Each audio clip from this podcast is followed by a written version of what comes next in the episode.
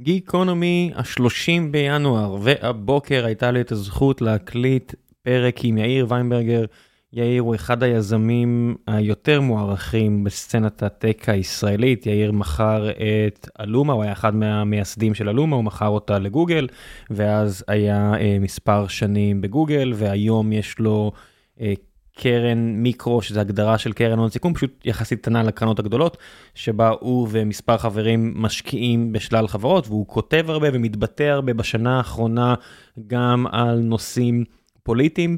אז הפרק הזה די התחלק אה, לשניים, בחלק הראשון דיברנו יותר על הצדדים הטכניים, על השינויים שהתעשייה עוברת, על ההבדלים בין אה, היחידות הטכנולוגיות לתעשייה. יאיר עכשיו חזר משירות מילואים ארוך ביחידות הטכנולוגיות של צה"ל במלחמה הזו, אז דיברנו קצת על ההבדלים האלו ועל המצב הנוכחי של התעשייה.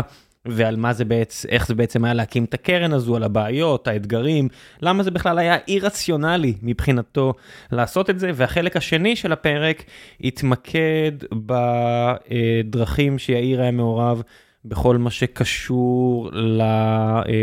בעצם כל השנה הזאת, 2023, עד, עד הרי, עד המלחמה, רובנו עסקנו בשינויי החקיקה אה, סביב אה, ענייני החוקה, ו...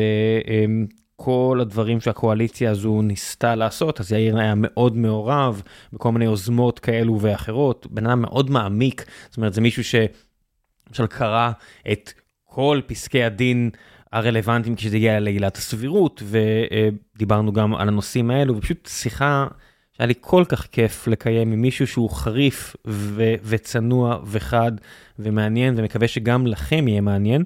ולפני שנגיע לפרק עצמו, אני רוצה לספר לכם על נותני החסות שלנו, והפעם זו חברת קייטו נטוורקס, חברת קייטו נטוורקס שעושה שינויים מאוד גדולים בכל מה שקשור לעולם הרשתות ואבטחת מידע, שמדובר על שוק של למעלה מ-30 מיליארד דולר, מחפשים לאייש לא מעט תפקידים. אה, מ product marketing ומפתחים ושלל תפקידים באתר שלהם catonetworks.com careers ובזמן שהרבה מאוד חברות רק מחפשות להתייעל ולצמצם את כוח האדם. Cato ממשיכה לגדול, החברה הזו אה, גייסה קרוב למיליארד דולר והשווי שלה רק עלה, שוב בתקופה שהרבה שווים של הרבה חברות רק הצטמצם, Cato Networks עשתה אה, סיבוב גיוס לפי שווי גבוה מזה שהיה לה, עכשיו הוא עדיין מיליארדי דולרים. מדובר על חברה מאוד רצינית, מהסטארט-אפים הכי נחשבים בארץ. אני אשאיר לכם את האתר שלהם, כנסו, תראו, אה, יכול להיות שם אחלה דברים לרובכם, מאוד ממליץ אה, למי מכם שמחפש עבודה או חושב לרענן. אם אתם רוצים ללמוד עוד על החברה, אני אשאיר גם לינק לפרק עם אה, עידן הרשיקוביץ, אה, שמוביל שם את ה marketing, אז דיברנו בזמנו פה. על כל מה שקשור לצד המסחרי יותר והצד הברנדי יותר של Cato, השיחה מאוד מעניינת. ממליץ לכם אה, לעשות את השיעורי בית, ואם אתם מגיעים שם לרעיון, תגידו שהגעתם דרך Geekonomy, ושיהיה המון בהצלחה. ועכשיו, פרק חדש עם יאיר וינברגר, מקווה שיהיה לכם מעניין.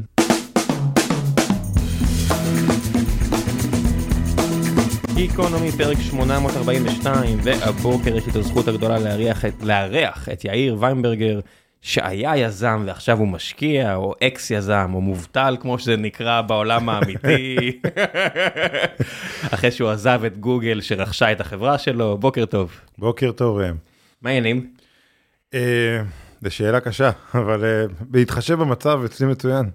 כן, צריך, צריך גם כן. להגיד את האמת, אני, כן. אני כבר שיניתי את התשובה שלי, אני אומר, אם אצלי הכל טוב, אז אני אומר, אצלי אין תלונות. אתה יודע, כן. זה... אה, כן. סיימת מילואים? סיימתי מילואים, כן.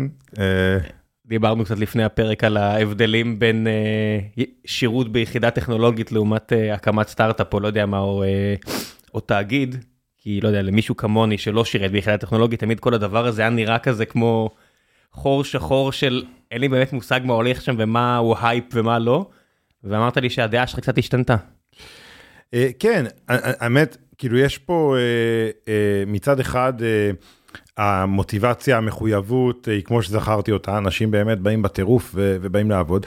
מצד שני, אה, כשהייתי שם בתוך זה, גם אני הייתי בעצמי צעיר, הייתי מאוד אה, junior, ואפילו כשהייתי, אה, נגיד, בסוף דרכי בצבא, עדיין הייתי ג'וניור.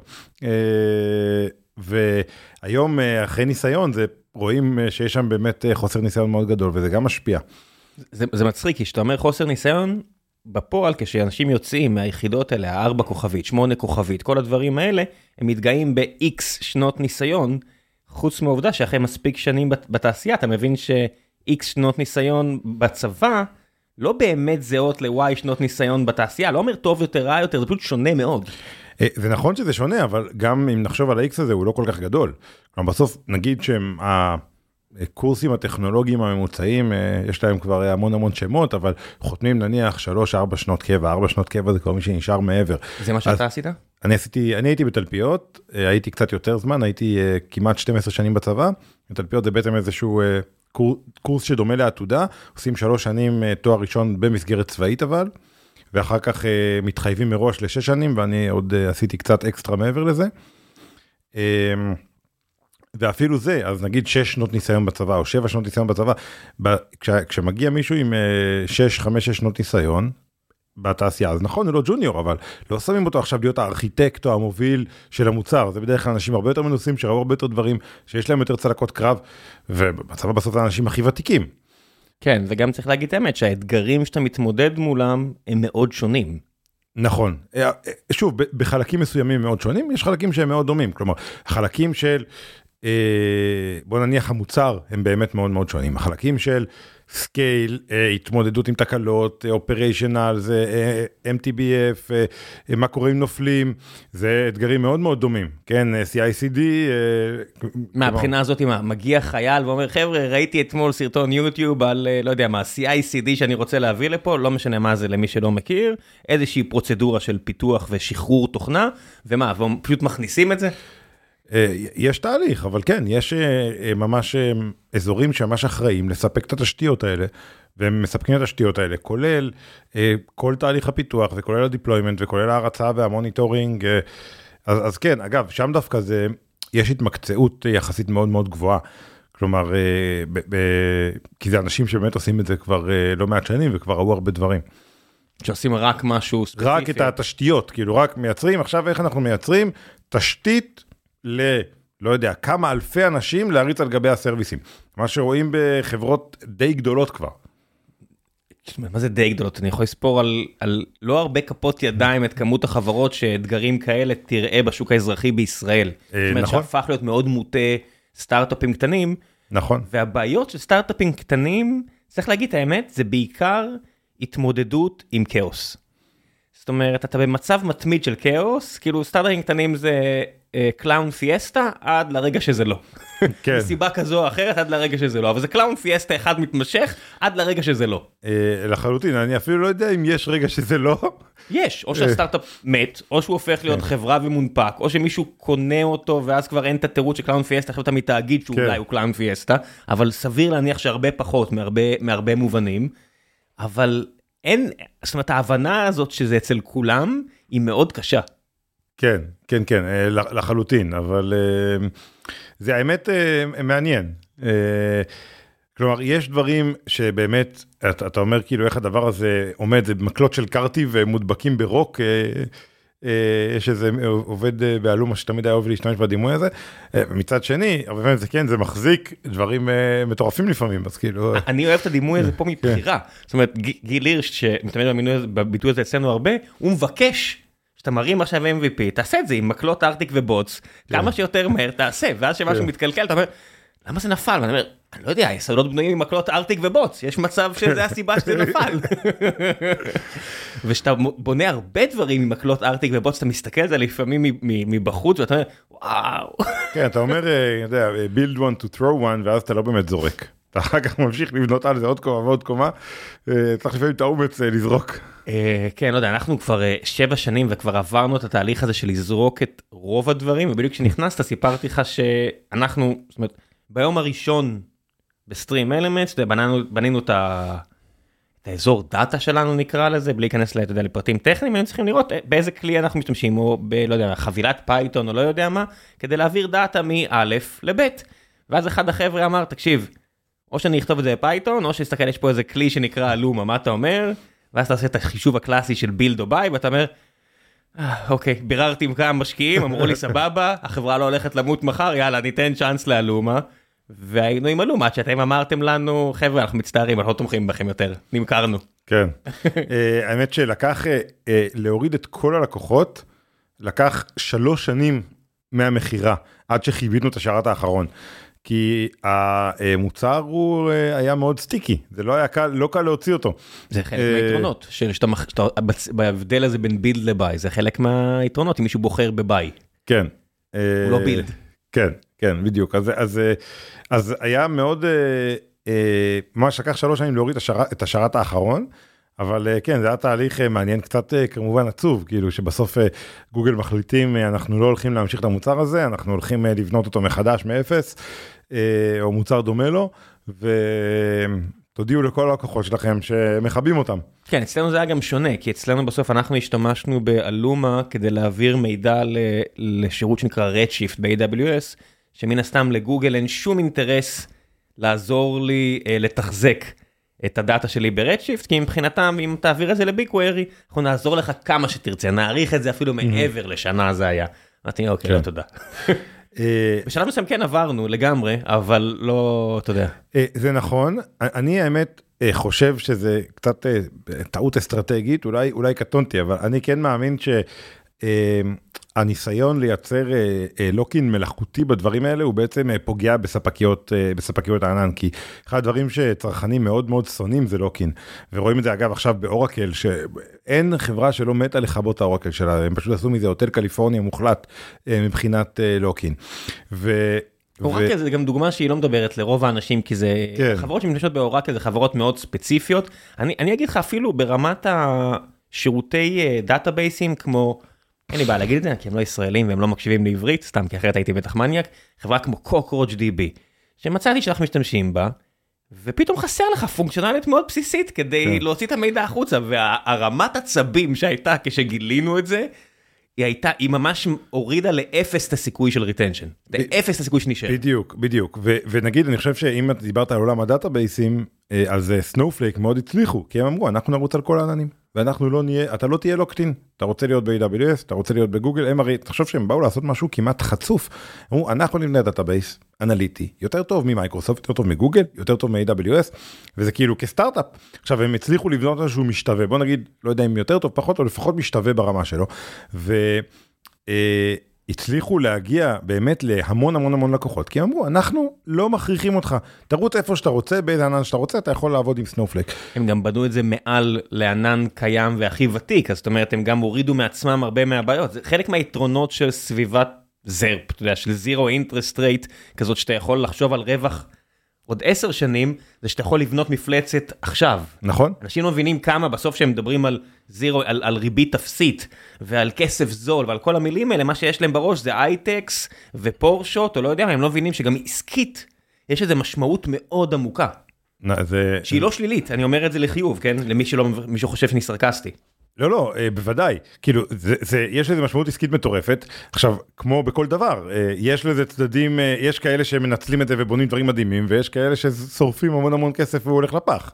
בגדול מבחינת גם גם המושג שורפים זאת אומרת אם נעשה כזה עץ מציאות הרוב המוחלט של החברות מתות או לא מחזירות תשואה טובה דיו בטח בדיעבד בסביבה של ריבית אפסית ואז כל מה שקרה כשפשוט להשיג אלפא על השוק, זאת אומרת המדד הוא פנטסטי. אז זאת אומרת, כדי שתקים חברה שתיתן החזר טוב, כמו אלומה, כזה, זה, זה נהיה סיפור מאוד נדיר, בסופו של דבר רטרואקטיבית. אה, נכון. ואז אתה אומר לשרוף כסף, אז יש, יש כמה מושגים של לשרוף כסף. יש לשרוף כסף במזיד, שיש גם כאלה שעשו את זה, אני בטוח, בלי לציין שמות, לא שיש לי בראש, אני מסתובב, אני בטוח שיש כאלה. יש כאלה ששרפו כסף כי הם עשו טעויות, אסטרטגיות, יש כאלה ששרפו כסף כי הם לא היו טובים מספיק ב execution.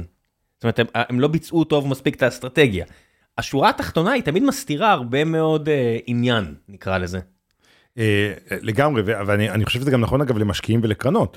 כלומר אם אתה אם דיברת על אלפא על השוק נגיד היום כמשקיע אחד הדברים שאני חושב עליו הכי הרבה האם יש לי אלפא על השוק בעסקה הזאת? למה העסקה הזאת הגיעה אליי? כי עם כל הכבוד לי אני לא סקויה ואני לא Lightspeed הרבה אמרו לא. ולא קרוב. אז בדיוק למה זה הגיע אליי? והאם יש לי פה אלפא אמיתי? עכשיו לפעמים יש אלפא לפעמים אני אומר וואלה אני חושב שאני יודע משהו שאף אחד אחר לא יודע. אלפא זה בעצם להשיג ביצועים טובים יותר מהמדדים, מדדי הייחוס בשוק, על השקעה ספציפית, זאת אומרת, אם ניקח את ה-S&P 500 כמדד ייחוס, ונגיד בחמש שנים הוא עשה כמעט 90 אחוז, אז להשיג אלפא על השקעה בשנת 2019, היית צריך לקבל השקעה שהיא מעל 90 אחוז, ובוא נגיד את האמת, אם אתה משקיע דרך קרן הון סיכון, אז זה צריך להיות מעל 120 אחוז, כי 20 אחוז מהרווח הולך לקרן. אה, כן, זה, זה נכון. וזה לא טריוויאלי בכלל, למי שחושב שזה קל. אה, כן, ואני, כשאני אה, מדבר על זה בעולם של, של השקעות, אני מסתכל על זה כהאם יש לי יתרון על משקיעים אחרים שראו את העסקה הזאת. כי מהנקודת הבת של היזם, שוב, אני אומר עם כל הכבוד לי, הוא כמעט תמיד יעדיף משקיעים גדולים יותר וחזקים יותר. ואז למה הוא לא הלך איתם? עכשיו, ואני אומר, או שאני יודע, אני חושב שאני יודע משהו שהם לא יודעים, או שאני צודק או שאני טועה. אבל אם אני צודק, אז באמת יכול להיות לי פה יתרון כזה unfair advantage, אם אני טועה אז חבל הלך הכסף. או שאני מגיע לזה כי היזם מכיר אותי, כי אכלנו מאותו מסטינג, כי היה איזשהו, יש סיבה אחרת שיש לי אלפא, אבל אם אני לא מצליח לשכנע את עצמי שיש לי אלפא, מאוד קשה לי לעשות ההשקעה. תשמע, בדבר הזה יש עוד מושג, אם תלכו ל Investopedia, שזה אתר מופלא, אתם תגלו שיש עוד אות באלפאבית היווני, שזה בטא. שזה משהו שזה פיקציה, אבל ככל שאני חושב על זה יותר, אני אומר, יש פה משהו לדיון. בסוף, מה זה בטא? מידת הוולוטיליות. כמה ההשקעה הזאת, בסוף, היא גם יש פה מידה של אקראיות. כדי להשיג את אותו אלפא, אני אונס את זה, מצטער על כלכלנים ומשקיעים מקצוענים, אני מצטער, אבל בסוף אתה מסתכל על זה ואתה אומר, כמה פרוע אני מוכן להיות, כמה סיכון אני מוכן לבלוע, קרנות הון סיכון ענקיות, שלא לדבר על מוסדיים, היכולת שלהם לבלוע פרופיל סיכון מחוץ לאיזושהי מסגרת הוא קטן ביחס למשקיע קטן, אתה יכול להגיד, אתה חושב? עובדתית אני טועה. אני חושב שנגיד סקויה מוכנה לאכול הרבה יותר סיכון, כי הם ממש מסתכלים על זה כיהיה לנו אחד שהוא יהיה fund maker, ואחד שיהיה חצי fund maker, ושמונה מעשר ימותו. אני מסכים איתך לגבי מוסדיים, אבל... יש דברים שהם, נגיד, אז הפרופיל שהם מחפשים, הרבה פעמים זה second timer ים, זאת אומרת, יש סיבה שהם הולכים על מה שהם הולכים, כי סטטיסטית הם הרבה פעמים צודקים, אבל אתה יודע, זה כמו... שעבדתי ב-TI, שהפכה להיות אפל אה, ישראל, אז היה כזה, מה, מה היה מותר לגייס?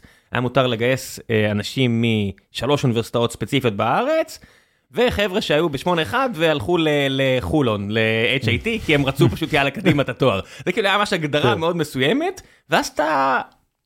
אתה, אתה לא פתוח למשהו אחר, סטטיסטית הם כנראה צדקו מהרבה סיבות, כי מהנדסי חשמל, לא יודע מה, אתה פחות קשה להשלים, יותר קשה להשלים בבית, לא יודע מה, אבל הם איבדו אני חושב שהם השתנו אפילו מהבחינה, אתה רואה נגיד בגוגל ששינתה את הצורה שבה מגייסים עובדים. כשאתה הולך לפי פרופיל מסוים אתה, אתה מאבד אפשרויות גם. אה, נכון, נכון. אה, זה אפשר לדבר פה באופן כללי על diversity אה, והחשיבות של זה וה abuse שעושים לזה או לא, זה כאילו זה, אפשר עכשיו לפתוח פה שעתיים שיחה רק על הנושא הזה, אבל... אני מדבר על השקעות ספציפית עכשיו, אבל, שאתה סוגר את עצמך לפרופילים מסוימים. ב, ב, לא, לא, אני אומר, ברור. ספציפית בהשקעות, אני חושב שב... הקרנות המאוד גדולות כבר נמצאות במצב כל כך טוב שהן פשוט אומרות אני אחכה אני אחכה למנצח שיסתמן נגיד יש קטגוריה שאומרים אנחנו עכשיו רוצים להשקיע בקטגוריה. בוא ניקח קטגוריה שקמו בה אלף אה, חברות סטארט-אפ לאחרונה בארץ. EDRים. אה? נגיד DSPM או EDR או תבחר כאילו משהו בסייבר. כל מיני ראשי תיבות שלא ניכנס אליהם בסייבר כן. כי זה לא באמת מעניין אתכם כי סייבר מאוד מאוד מאובחן רוב החברות אפשר לקטלג אותם בצורה מאוד נוחה לגבי מה הן עושות איזה שוק הן תוקפות ולרוב כמעט תמיד סביבן יהיה הרבה מתחרות אפילו בסיטואציה כמו של איילנד וטלון שכאילו עושים משהו חדש לגמרי איכשהו בו זמנית יש יותר מחברה אחת. כן ואם uh, אתה רוצה גם יש את LayerX שעכשיו גם הצטרפה אליהם לחגיגה אז בדיוק כן, יש. כי, כי, uh, כי הם הוכיחו כן. כבר איזשהו product market fit ראשוני מאוד. Uh, בדיוק עכשיו uh, אז אז לקרנות המאוד גדולות כבר יש פריבילגיה יש להם כל כך הרבה כסף זמין שאומרים אנחנו נחכה חמש דקות, יסתמן מנצח, בגלל שאנחנו הכי גדולים והכי חזקים, אנחנו בוודאות נצליח לקבל את הדיל הזה בשלב הבא, כלומר היזמים ירצו אותנו בכל מקרה, לא אכפת לנו באמת אם אנחנו שמים פה 10 אה, מיליון דולר או 50 מיליון דולר, אז נחכה חמש דקות, נראה מי מסתמן כמנצח בקטגוריה ונתנפל עליו אז. אה, כל מי שהוא מתחת ל tier 1 הזה, הוא נלחם בעצם בשלבים המוקדמים, ו, ו, כי, כי הוא אומר, אם, אני, אם, אם יהיה ברור מי המנצח, אין לי סיכוי להיכנס. אבל זה לא נכון בעיקר, זאת אומרת, יש כל כך הרבה רעש כרגע, שאני מסתכל על זה ואני אומר, א', אני רחמים על משקיעים, זאת אומרת שזה העבודה שלהם, לא, לא משקיעים, בלי הלב, לא כמוך, שאתה לא חייב לעשות השקעות, אבל מי שלקח כסף ממוסדיים והמשקיעים שלו, זה, זה הלייבליהוד שלו, הוא צריך לעשות השקעות. ואני אומר, כמות הרעש כרגע, זאת אומרת, גם ה cycleים של ההייפ, האמפליטודה גדלה, וה frequency גם ירד. זאת אומרת, אני מצטער על ה... על ה... יש לי פה בראש איזשהו גל... אה, לא, בראש. אני מבין אותך לגמרי. אבל ההייפ נהיה יותר מטורף, והזמן שהוא אה, אפ- יורד ממצב של וואו זה רעיון מעולה למה אתה עושה, הפך לחודשים אני מרגיש. אתה יודע, קווין סיסטרום מאינסטגרם מוציא שירות, שאמרתי לפני כמה חודשים, אמרתי, אני לא יודע, בסדר, הוא באמת מוכשר ב-B2C, הוא, אם מישהו יכול זה הוא, אבל אני לא יודע, אני קצת סקפטי. כמה חודשים אחרי זה, הוא כבר אומר, אה, סגרתי את החברה הזאת, זה לא הולך. זאת אומרת, לא, אה, מדהים, זה מטורף, במיוחד אגב, כל מה שקורה היום עם, אה, עם העולם של ה-LLM ומודלי שפה וההתפתחויות גם ב-AI, גם ב-Image, כאילו גם היכולת אה, לעשות איטרציות מאוד מאוד מהירות ולהוציא דברים מהר ולבחון אותם מול השוק מצד אחד זה מטורף, ממש שהיום אפשר לבנות בחודש, פעם היה צריך שנתיים כדי לבנות. אה, מצד אחד ומצד שני אה, גם ההייפ כאילו באמת אה, אה, קצב העלייה והירידה של ההייפ הוא גם מטורף. זה, זה, וכל הדברים האלה הם נכונים רק כשאתה מנסה להוכיח אה, תזות מאוד פשוטות. הרי ביזנס הרבה פעמים זה תזות יותר מורכבות, זאת אומרת כמי שהחברה שלו ראתה ups and downs, כל הרכבת אה, הרים הקלאסית הזאת, סבבה. בסוף כדי להוכיח תזות עסקיות צריך זמן, כי הצד השני, אתה לא עובד מול API, אתה לא עובד מול LLM, אתה עובד מול בני אדם. ובני אדם יכול להיות שהם יקנו את המוצר שלך, ואז הם יגידו, אני לא צריך את המוצר שלך, ואז הם יגידו, אוקיי, אני צריך, אבל במחיר נמוך יותר, ויש כל מיני התייצבויות, ויש בסוף איזושהי הבנה עד שאתה מגיע למקום שהוא יותר פרדיקטיבל, יותר בר uh, צפי, כדי להבין אם יש פה עסק, אין פה עסק, מה ה marginים, כל מיני שאלות שבעולם של uh, ריבית נמוכה לא היה, וכשמצד אחד דורשים לך לבנות עסק אמיתי, מצד שני הכל כל כך מהיר, זה פשוט נהיה די... אה, כן זה זה מדהים אבל האמת שמה שכן אני, אני אגיד כאילו מה שאתה תיארת כאילו של ההתייצבות אני אה, אוהב לקרוא ל product market fit כלומר שברור שהשוק צריך את המוצר ואתה כבר יודע מה צריך לבנות מגיע בערך אחרי המיליון מיליון וחצי דולר אה, ARR כלומר ב- ב-B2B בטוח, כן. ב-B2B.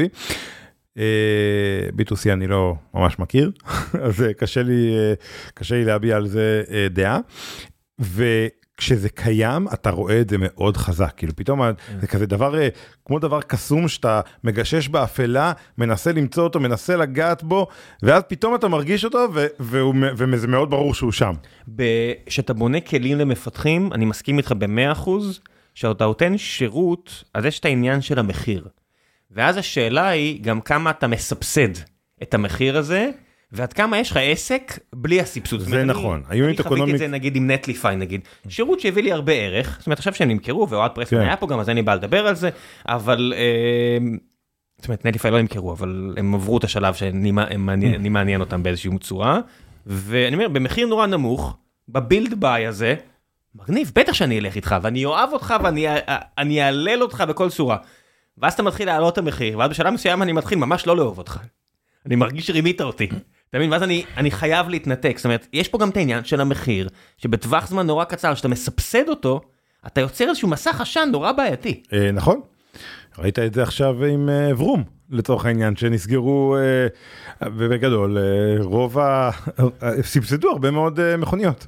מי לא סבסד? נכון. אומרת, אני, אני מסתכל ימינה שמאלה, מי לא סבסד? מי נכון. חברות כמו מיקס פאנל, שעם כל הכבוד, שוב, אני, אין, אין, אני יכול לדבר, אני לא מעניין אף אחד, זה שירות נורא ותיק וגדול, סקויה, ידה ידה ידה. היה, ש- אני, אני מרגיש שהם סבסדו לי חלק מהאחוזים. לחלוטין. לחלוטין. ושאתה, ושאתה לא מסבסד לי, אני לא בטוח שאני צריך את זה. ואז זה מתחיל למוטט את כל המגדל של, אתה יודע, מה, מה, מה איש מוצר, מה מנהלת מוצר חייבת שיהיה לה. ואז אני מתחיל לשאול את השאלות האלה, אתה יודע, זה מערער לי את כל התפיסה. זה אנחנו כי אתה אנחנו היום בריבית לא אפס מגיעים לשאלה של האם אתה ביזנס אמיתי או שיש אה, חלומות באוויר על גדילה שבסופו של דבר אה, יצליחו לעבור את הסבסוד שאתה כרגע מממן. ומה דעתך? זאת אומרת, שאתה מסתכל על זה ימינה שמאלה כמשקיע, איך אתה עושה את האנליזה הזאת? זה מאוד קשה. מאוד קשה אני חושב שיש מעט מאוד חברות שבאמת עברו את, ה, את, ה, את הקאזם הזה את ה... אה, אה, קפצו מעל התהום. אה, שוב אני חושב שסנופלק זה דוגמה טובה אם כבר אה, הזכרנו אותה כחברה שהצליחה להגיע למצב שהיא לא מסבסדת את, ה, את השירות שלה. את השירות שלה. אה, אבל אה, ובאמת אבל יש מעטות כאילו זה וזה בדרך כלל מגיע באזור המיליארד אה, דולר ARR אה, אה, וזה באמת חברות שאפשר לספור אותם אה, על האצבעות. תשמע, יש גם מקרים שאתה אומר, אוקיי, אני אבנה פה מוצר שיכול להגיע למיליוני דולרים הכנסות, או אפילו עשרות מיליונים, אם אני אסבסד חלק ניכר מה... אני אקח על עצמי את העניין של הרווח, כי את מי זה מעניין, אבל בהינתן חבירה לאיזה ברודקום, או לא יודע מה, המוצר הזה יכול להיות פצצה, כי, כי כבר יש צוות מכירות מאוד מיומן, וכבר יש הרבה דברים, זאת אומרת, זה גם... זה, זה מרגיש לי כאילו העניין הזה של exit strategy, שפעם היה אה, אסור לדבר עליו, כי מה, מי לא רוצה להנפיק? פתאום כולם רוצים להנפיק, עשרות חברות פה הנפיקו, זה נראה לי כאילו שוב צריך להכניס את זה ללקסיקון, חוץ מהעובדה שלחברות אסור כל כך לקנות, כי יש בעיות אה, גם עם זה. זאת שאלה, עדיין אסור לדבר עליו במובן מסוים, כלומר, עדיין אם אתה לוקח את ה... הולך במסלול הסטנדרטי של בוא נלך ל-VC וניקח מהם כסף והם אה, מצפים ל-100x return, אז עדיין אסור לך לדבר על exit strategy. בוודאי שלא, יש תמיד יש את השאלה אה, של אה, כן. אם אני אציע לך אם תיקח את זה או לא, ברור שלא, כי אני לא, בונה כן. חברה של מיליארדים. בדיוק. אבל יש, דווקא אני כן חושב שהיום אתה כן רואה אה, קצת חזרה ל- ל- לעולמות ה bootstrap, במיוחד שם זה הרבה יותר קל לעשות. אני יצא לי לראות המון אנשים שבנו עסקים שמכניסים לא המון, אבל מיליון שניים בשנה, רווחים. אה, ממש אה, בעסק של בן אדם אחד. אגב, אם רוצים לראות את הדוגמה הקלאסית לזה, יש את אה, פיטר לבלס, שפשוט לוקח כל מיני דברים ב-LLM, בונה, משחרר, עושה כמה עשרות אלפי דולרים בחודש מכל דבר, וממשיך הלאה, מתקדם לדבר הבא, מוציא עוד, עוד פיצ'ר קטן ועוד אפליקציה קטנה. זה די מגניב שאתה מסתכל על זה ככה. מאוד מגניב, זה כאילו יש קופסאות של אה, לא יודע, בין אה, מיליון לעשרה מיליון דולר מונחות על הרצפה בכל מיני מקומות, ואז צריך ללכת לאסוף אותם, למצוא מה, מה, מה, איפה, איפה הקופסה הבאה. כמשקיע זה גורם לך לחשוב? אה, אני חושב שזה לא ב-VC מודל, כלומר אני אבל אתה כמשקיע, לא VC. נכון, אני לא VC, אני, תראה, אני הקמתי איזושהי קרן, מיקרו קרן, שזה אפשר להגיד הדבר הכי פחות הגיוני שאפשר לעשות, אפשר לדבר על זה, אבל... למה? תדבר על זה. מה ההגדרה? דבר ראשון, מה ההגדרה של מיקרו קרן? אז, אז הקרן, אה, בוא נגיד, הקרן אה, ש, שהקמתי עם עוד שלושה שותפים, זה קודם כל קרן, אין לה כסף מוסדי, כסף רק של יזמים, אה, כולם, אה, כמעט, רובם המוחלט, בוא נגיד, ישראלים. אה, אבל זה לא רק הכסף שלכם? לא רק הכסף, לכם- אספנו pool, זה כאילו pool של בערך 50 יזמים, שאנחנו משקיעים אותו. שאתם מביאים ערך מוסף מן הסתם. מנסים. לכאורה, מנסים, כן. אה, זה- מודל שראינו אותו בסייבר אצל גילי, וזה לא מודל שהוא לא קיים. אז גילי אה, אה, כמובן משקיע סכומים הרבה יותר גדולים ולגילי יש אלפא אמיתי על השוק כן אפשר לדבר על זה כן אבל אה, גילי אה, אה, אה, האלפא שלו שהוא יש לו נגיד כל קודם כל כמובן שהוא מאוד אה, מכיר את התחום אבל כל דיל סייבר אה, עם היזמים הכי טובים אה, יש לו את ה-first pick אה, בגלל ה-value שהוא נותן כן נותן value מדהים value ומומנטום. אה, וגם- מומנטום זה לא תמיד value, נורא קל להתבלבל כן, ביניהם, גם מומנטום אבל יש הרבה- מומנטום זה בטוח, אה, אבל אני חושב אבל שגילי הוא outlier במובן הזה. של מיקרו קרנות. אה, של מיקרו קרנות וגם לא כזה מיקרו. כשאני אומר מיקרו אני מתכוון, אה, הקרן שלנו היא לצורך העניין אה, 16 מיליון דולר. עכשיו אה, כאילו לא כולל קצת follow-ons ועוד דברים, אבל בוא נגיד 20 מיליון דולר אם אתה מסתכל על זה בהסתכלות מרחיבה.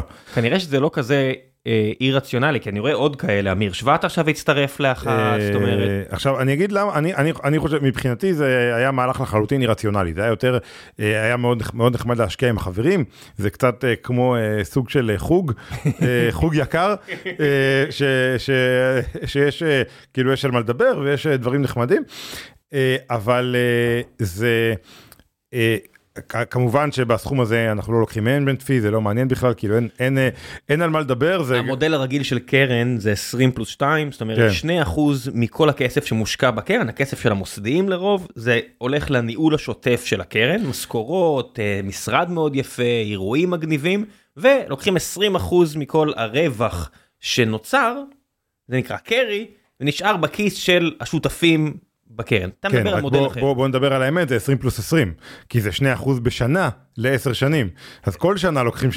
אתה צודק, זה אז, אה, תיקון מאוד נכון. כאילו, בסוף אה, סדר גודל 20% מהכסף שנכנס הולך על ה management fee, שזה... הם לא חייבים, זאת אומרת זה עד לזה, זה כן. ההסכמים, צריך, אתה יודע, בוא... אה, זה עד לזה, נכון? אני... ברוב המקרים זה מתמלא, אבל זה לא כן. חייב להיות ככה. נכון, זה לא חייב להיות ככה. זאת אומרת, ראיתי, כי יש, יש קרנות שלא... לא, נכון, כן. נכון. אז, אה, אז אנחנו כאילו באמת, זה באמת כאילו חברי, אין משרד, זה לא הדיי ג'וב שלנו, אין מזכירה או מזכיר, אין אירועים, כאילו זה הכל, אם אנחנו הולכים לאירועים, אנחנו הולכים לבירה כולם ביחד, וכל אחד משלם על עצמו. אה, עשינו את זה פעמיים פה ב- ברחוב הארבעה.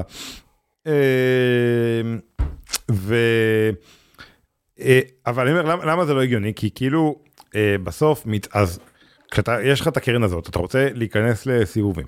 מצד אחד, סכומים של אנג'ל כבר לא מעניינים. כאילו, אם אני עכשיו משקיע 100-200K בחברה, זה... זה חסר משמעות, זה לא, אין לי מה, אין לי למה לעשות את זה, סתם רק ה overhead, למי זה חסר משמעות? ל- לכל המשקיעים, ל- לא, לכל המשקיעים, כאילו כל, ה, כל משקיע כמה יש לו עכשיו מתוך 200 אלף דולר, 2,000 דולר, 3,000 דולר, כאילו זה, זה אם הוא היה אנג'ל שמשקיע לבד, הוא היה שם 50 אלף דולר בחברה, אז עכשיו אני רוצה לשים בחברה מיליון דולר. אוקיי, למי שלא מבין למה זה חסר משמעות, כי בניגוד לשאתה סתם קונה מניות, אתה אומר, רגע, מישהו אומר, רגע, 2,000 דולר, מגניב, שיהפוך ל-20, מה רע? כן. הנה ההבדל. יש הרבה overhead בירוקרטי כשאתה משקיע בחברה פרטית. אתה צריך לחתום על דברים, אתה צריך להתעדכן בדברים, אתה מקבל הרבה, יש, יש עבודה סביב הסיפור הזה. אתה צריך להתערב, אתה מקבל אימיילים, זה לא כמו להשקיע בחברה ציבורית, חבר'ה. כן. יש, יש עבודה שצריך לעשות, גם אם אתם חושבים שלא. גם אם זה מינימלי מאוד, זה עוד משהו שאתה צריך לעקוב אחריו, יש מיסים שמעורבים, יש עניין. ב- בדיוק, בדיוק, זה כאילו, זה לא, זה לא, זה לא עולה אפס, וזה זה אפילו יכול להיות אה, לפעמים, כאילו לרוב זה, זה לא מאוד אה, מעצבן, אבל כשיש אירועים בחיי החברה זה יכול להיות מאוד מעצבן. חברה נסגרת, חברה נמכרת, דברים קורים, כאילו יש, אה, זה, זה, יש שם באמת overhead. אה, ו... אז עכשיו ברגע שצריך להשקיע סכום נגיד משמעותי נגיד אה, אצלנו המינימום זה חצי מיליון אבל אה, חצי מיליון מיליון מיליון וחצי הסוויט ספוט זה נגיד מיליון וחצי שתיים. השקעה אחת? השקעה אחת, זה זה רק. לא, אני אומר, זה סיד, אתה שומר, אתה שומר לא, מקום בפולו-אפ? לא שומר שום מקום. כהחלטה מודעת שכולם כהחלטה הסכימו עליה? מודעת, כן, אומרים את זה מראש לחברות.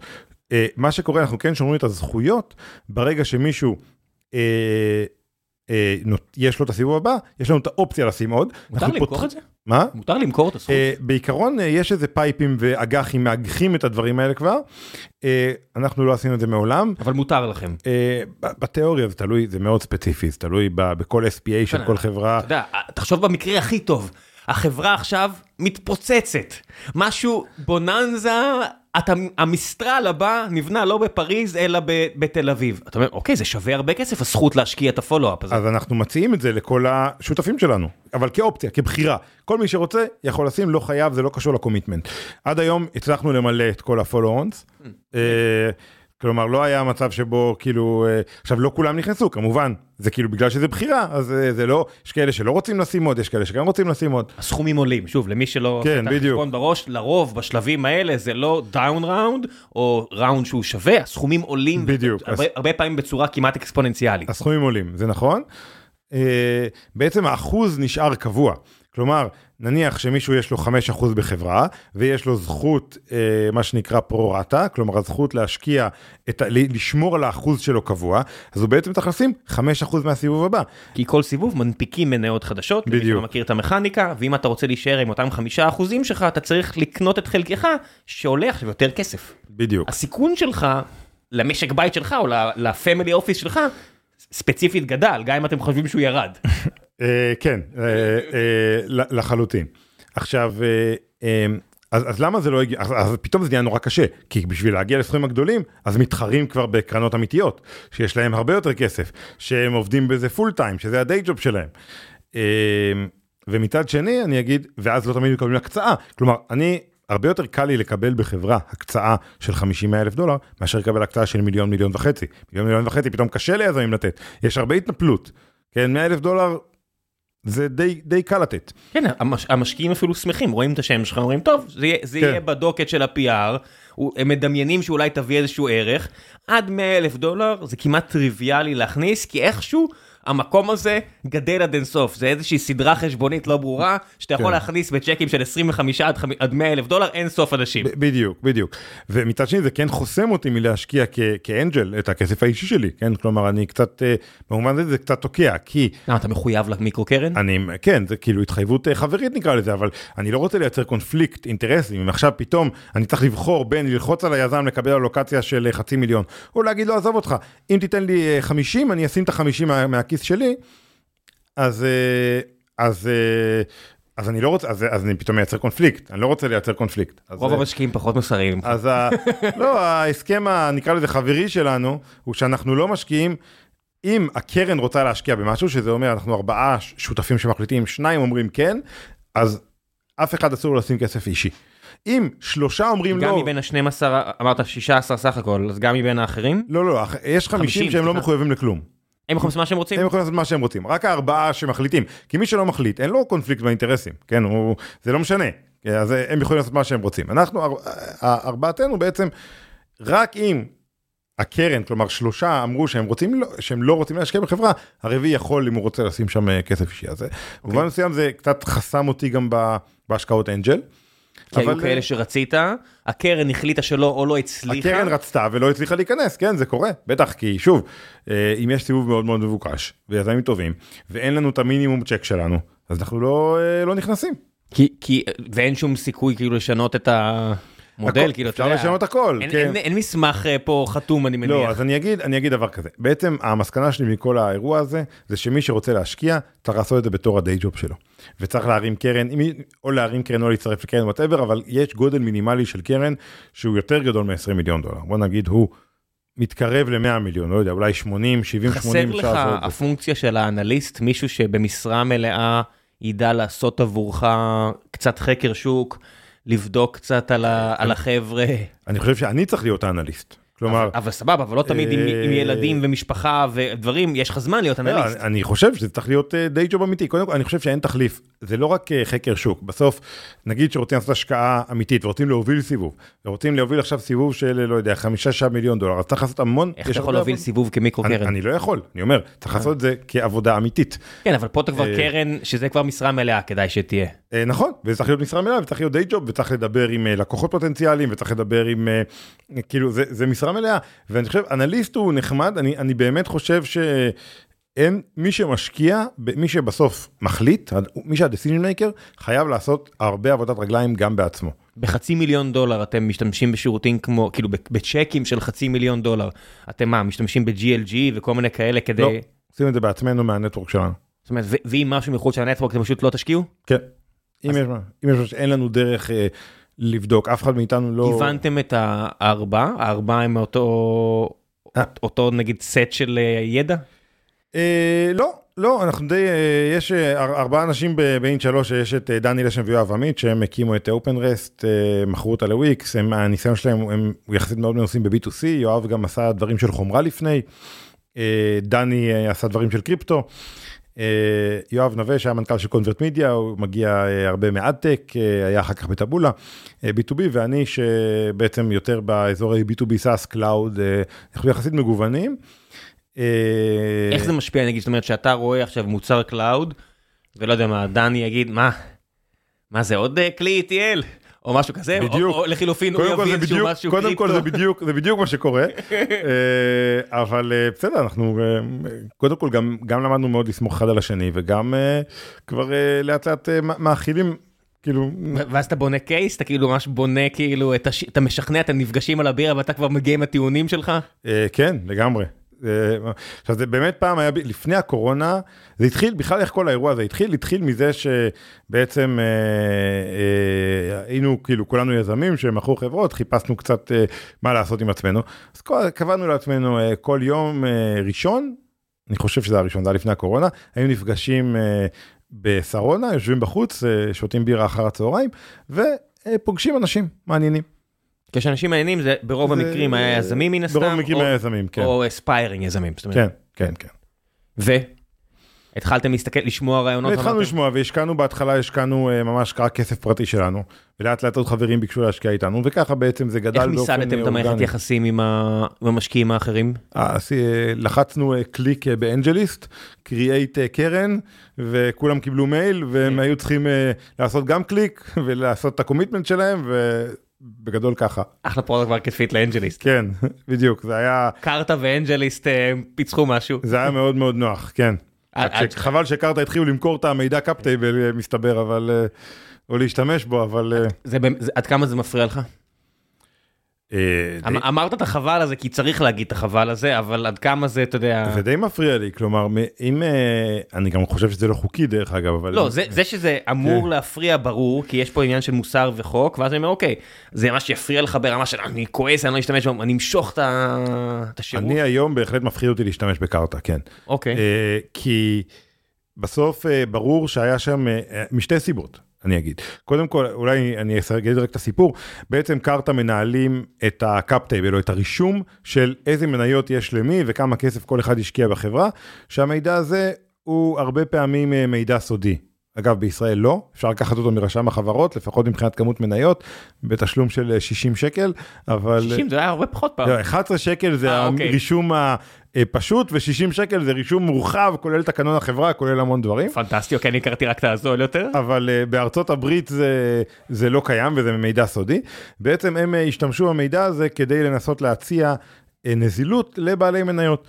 אה, התקשרו לאיזשהו בעל מניות שמעולם לא פנה אליהם, מעולם לא, הם לא אמורים, כאילו אף אחד לא אמור לדעת שהוא בחברה, ואנשי מכירות שלהם אה, התקשרו אליו ושאלו אותו, האם אתה מעוניין למכור את המניות שלך בחברת אה, כך וכך? מה שנקרא שוק הסקנדרי, והדבר הזה הוא חדירה מסיבית לפרטיות של אנשים ופגיעה בחברה, כי בעצם יש פה הרבה חשיפה של מידע שלא בהכרח חברה פרטית היא פרטית. היא לא בהכרח כן. חייבת או מחויבת שדברים יצאו החוצה, ופתאום, אתה יודע, אנשים מקשקשים, פתאום אתה מוציא החוצה דברים, וזה לא הכי נעים ל... למנכ"ל או מנכ"לית לשמוע. בדיוק, ובעיניי הדבר אפילו, אה, אה, זה יותר גרוע, אפשר לדבר על זה גם אה, כניהול משברים, גם לנו היה כל מיני דברים כאלה באלומה יחסית מעניינים. היי, חבר'ה, לפני שנחזור לפרק הזה עם יאיר, אני רוצה לספר לכם שנותני החסות הם חברת Cato Networks, חברת Cato Networks שגייסה מאות מיליוני דולרים לפי הערכת שווי של מיליארדי דולרים, וזה אחרי כל ההתכווצות בתעשייה, זאת אומרת בזמן שהרבה חברות רק אה, מצטמצמות או מתייעלות והשווים שלהם יורדים, השווי של Cato רק עולה, הם גייסו עוד כסף, יש להם עכשיו הרבה מאוד כוח אש כדי להביא את האנשים הכי טובים בכל התפקידים, והם מנסים באמת לחפש לעשרות תפקידים פתוחים אצלהם אה, פה בארץ. החברה הוקמה על ידי שלמה קרמר, אחד מה-OG's, ה original gangsters של התעשייה הזו, באמת מהאנשים הבולטים ביותר בתעשיית הסייבר. כמובן ש Cato Networks היא לא בדיוק חברת סייבר, היא לא רק אבטחת מידע, אה, זה סטארט-אפ מאוד מאוד מאתגר ומעניין בעולם הרשתות, שוק של למעלה מ-30 מיליארד דולר. אז אם כל הדברים האלה מעניינים אתכם, כנסו לאתר הקריירות שלהם, catonetworks.com careers, ותראו אם יש משהו שרלוונטי אליכם. ועכשיו בחזרה לפרק, מקווה שמעניין לכם. המנכ"ל אה, במקום אה, באמת להגיד טעינו נבדוק וכולי עשה קצת גז לייטינג לאירוע הזה קצת ניסה לכסתח קצת לשקר קצת לזרוק איזה איש מכירות מתחת לגלגלים. זה לא קצת הוא זרק איש כן. מכירות מתחת לגלגלים זאת אומרת מי ששומע פה קצת אבל, אין פה שום קצת בשום דבר כן, אבל, אבל כאילו ברור שהניהול מידע בחברה היה מאוד מאוד כושל מאוד מאוד כן. לקוי. יש פה עוד משהו שאתה לא אומר כן. Carta קיבלה אה, מכפילים לא של חברה שנותנת שירות SaaS אה, יבש כזה קלאסי. כן. זאת אומרת, DocuSign גם מספרת סיפורים, גם סיפרה סיפורים, בסוף אתה יודע מה אתה מקבל, אתה חותם על מסמכים. Carta, מעבר לזה שאני מקבל מייל, ויש איזה מד כזה עם אנימציה יפה, הנה קיבלתי עוד vesting על, כן. על העסק הזה שהשקעת בו, נתת ייעוץ, או שאתה עובד בו, לא יודע מה.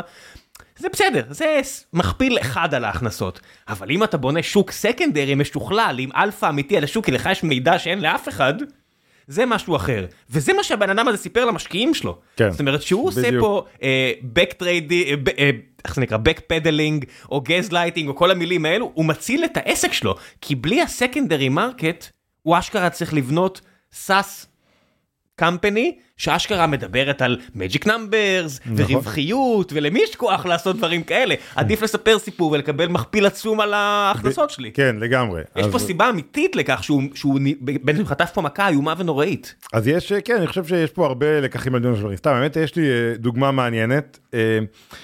אה, באלומה היה לנו בוא נגיד שני לקוחות מאוד מאוד גדולים. לקוח אחד אחת מאפליקציות הדייטינג הכי מוכרות כל אחד פה אה, מכיר את אה, שמה, ולקוח שני, אחד מהעיתונים הכי גדולים בארצות הברית, אה, גם household name. ויום אחד מתקשר אלינו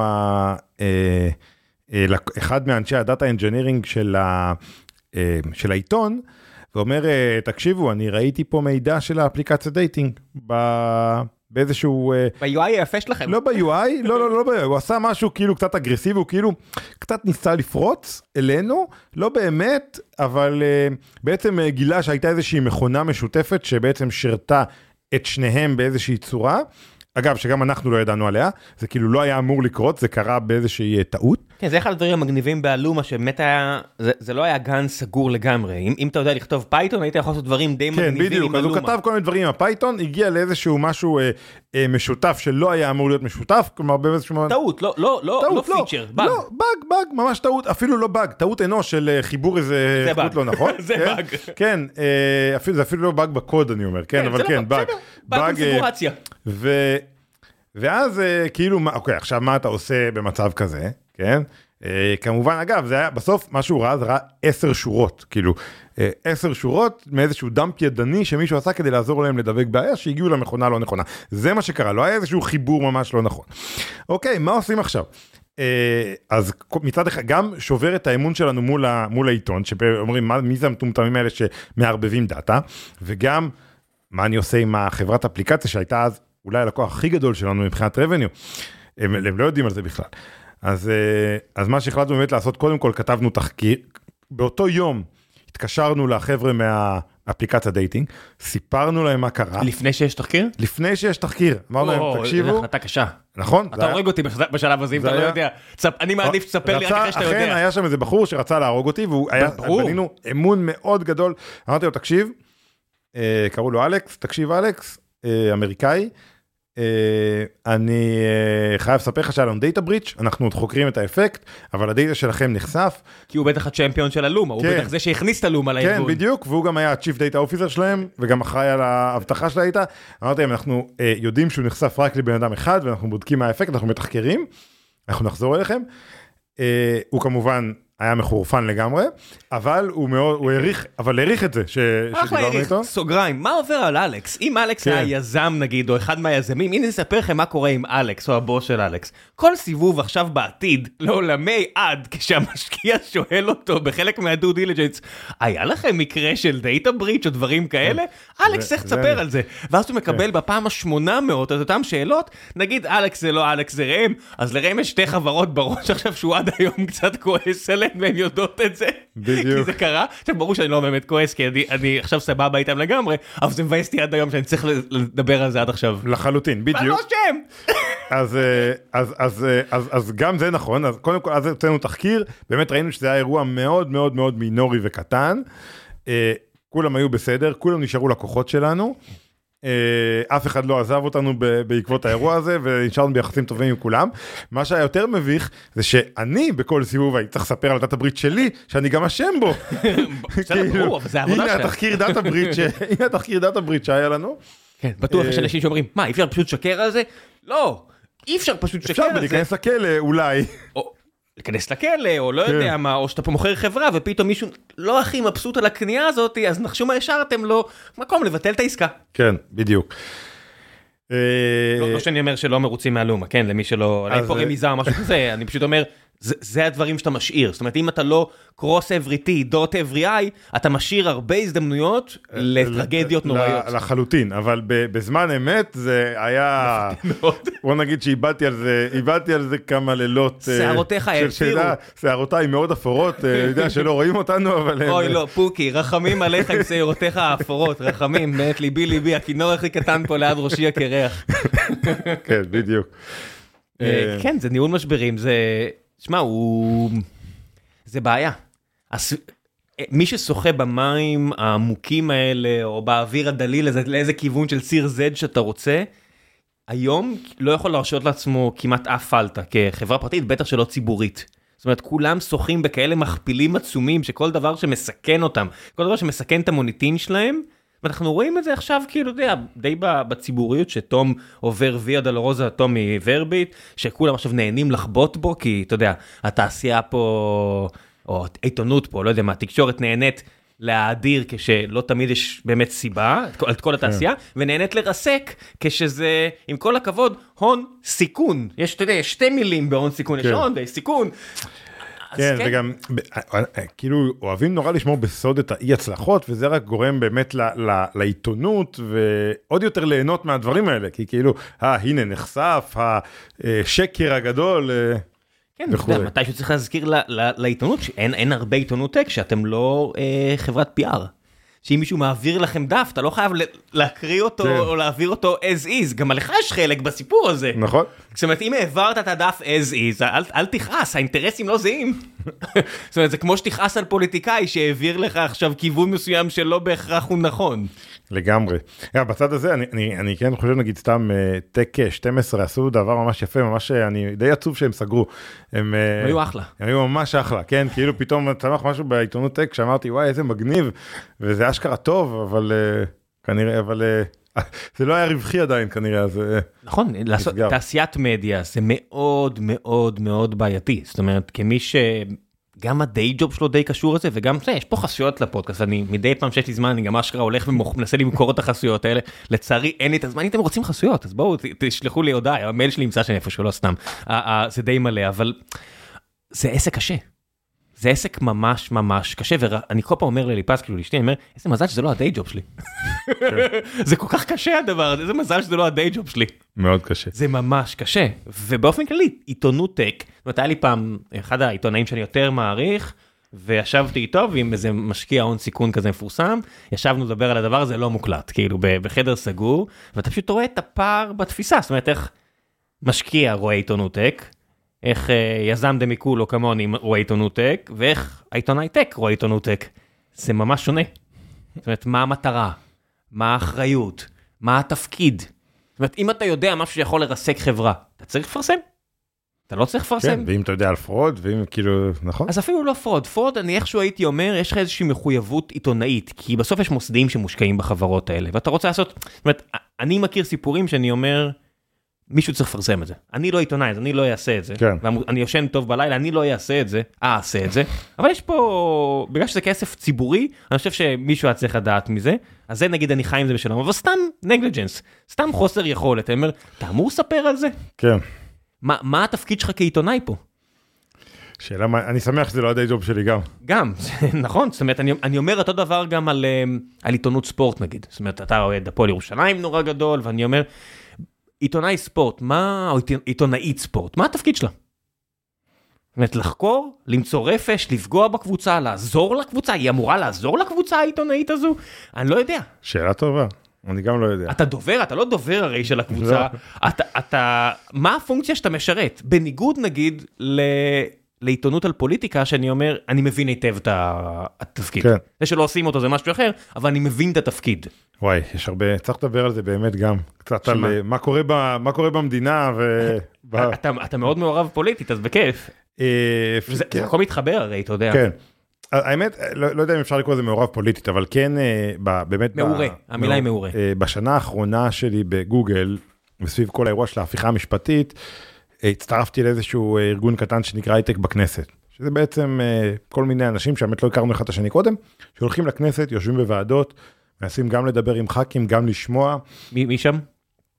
מה ב, ב, לא בכנסת בכנסת אני יודע. אה, בארגון. אז נגיד, אה, זה האמת הרבה, יש אה, סדר גודל, לא יודע, כמה עשרות אנשים ממש שמשתתפים בזה. מוטי וקנין הוא אחד מה, בוא נגיד, הווקאלים. לא, אלה שבאמת מתמידים להגיע לכל, לכל ועדה, יש את אילן זמי שהיה בעמאי, המנכ"ל, ויש עוד הרבה האמת, אני לא, אם אני אתחיל למנות את השמות, כאילו יש, יש המון, עירית טוויטו. אה, הר- הרבה מאוד אה, אנשים אה, טובים. ובגדול בכלל המטרה הייתה הבנו שאנחנו לא מכירים את השדה הזה. יש פה שדה שלם שאין לנו מושג מה קורה בו. לא מבינים אותו בכלל לא רואים אותו לא יודעים איך מתקבלות שם ההחלטות. ו... איך הפיקוח על ההחלטות האלה? מה, מה זה- קורה בוועדת, בוועדות של הכנסת? בכלל, בדיוק, איך נראית ועדת כנסת, מה, מה, ו... ואני אני אישית הייתי בוועדת חוקה בעיקר, ישבתי המון המון שעות בוועדת חוקה, הרבה פעמים גם ממש הגעתי פיזית לכנסת, ישבתי פיזית בוועדה, חלק מהמקרים אה, הייתי אה, אה, בבית מול הזום, אבל אה, כאילו ממש... אה, אה, מי פתח לך את הזום? אה, שואל- זה כי זה משודר הכל? כל אזרח במדינת ישראל יכול להגיש בקשה להשתתף בוועדה. אה, לא תמיד מאשרים, לפעמים יש הרבה מקום, לפעמים אין הרבה מקום. אה, לפעמים כאילו, עוזר להתקשר, כי לא קנו פרמיום בזום? לא, אה, לא, פיזית אני מתכוון. ואז אה, אם הוועדה לא סודית אגב, היא משוד- היא משודרת, אפשר להסתכל על הזום, ממש משודרת באתר של הכנסת, באתר הוועדה.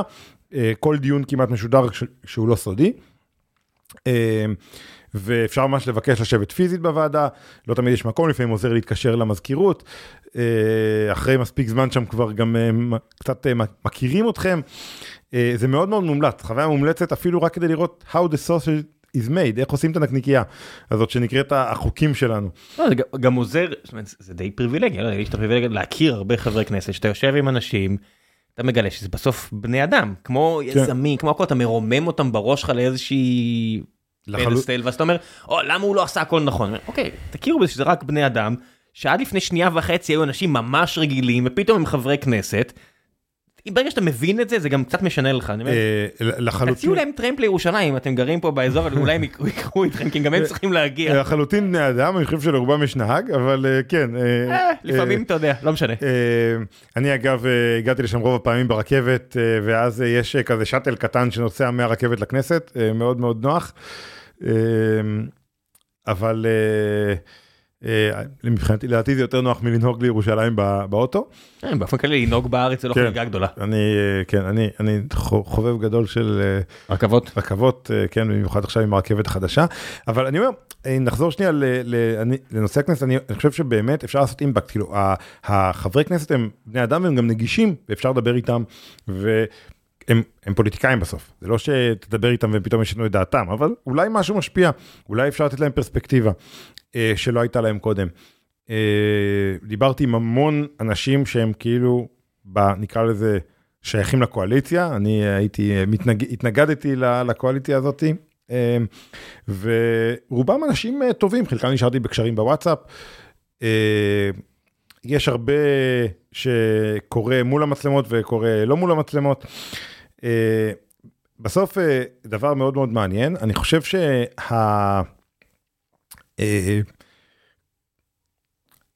ספציפית ועדת חוקה הייתה אירוע מבחינתי מאוד מאוד מטלטל, כי זה היה ממש נראה כאילו הוועדה הזאת היא אה, אה, הצגה מוחלטת, כלומר אין שום השפעה על, על, על המציאות ממה שהולך בוועדה. עושים את המינימום של הדיו פרוסס. לא, אבל, אבל אפילו, לא, כאילו באמת נותנים, אנשים מדברים ובאמת לא נוצר אה, שום שינוי בחוקים או בדבר, ה, בדבר לא, המהותי. לא, לא כלומר, אין דיון מהותי ב... כן. הדיון היה מאוד מהותי, זה לא שאין דיון מהותי בוועדה. בוועדה מדברים מומחים, דיברו הרבה מאוד מומחים, המומחים אמרו דברים מאוד מהותיים.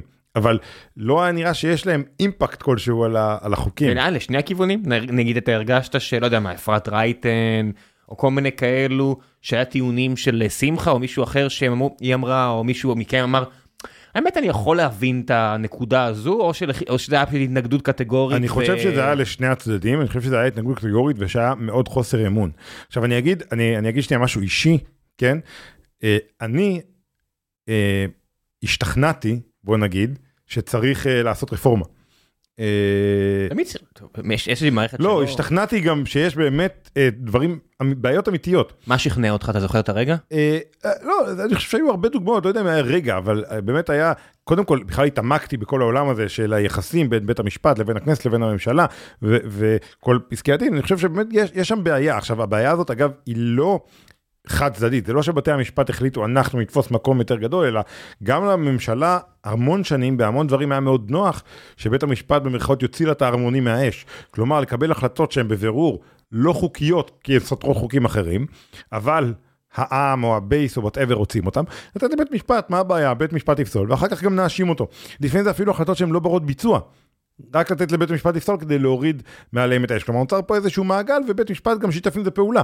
כלומר, באמת הוציא כל פעם את ההרמונים מהאש, יצר לעצמו עוד ועוד חוסר אמון ציבורי. כן, יש, יש כאלה אנשים בדב-אופס שרק אה, נהנים ליצור בעיות ולפתור אותם כן. כדי להיות הירו.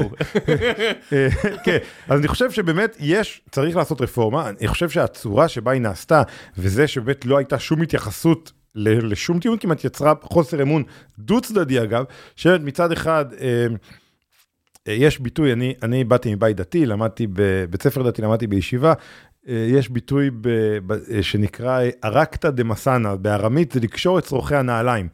ואומרים בשעת השמד, אפילו אם יגידו לך איך לקשור את צורכי הנעליים, בצורה אחרת, אתה לא עושה, הכל זה ייהרג ואל יעבור, אתה לא, אתה לא מוכן לשום פשרה, וזה באמת הגיע למצב הזה, כלומר חוסר האמון היה כל כך גדול, שאף אחד לא היה מוכן לזוז אפילו לא... זה ביאס אותך? מילימטר. אה, כן, מאוד מאוד ביאס אותי.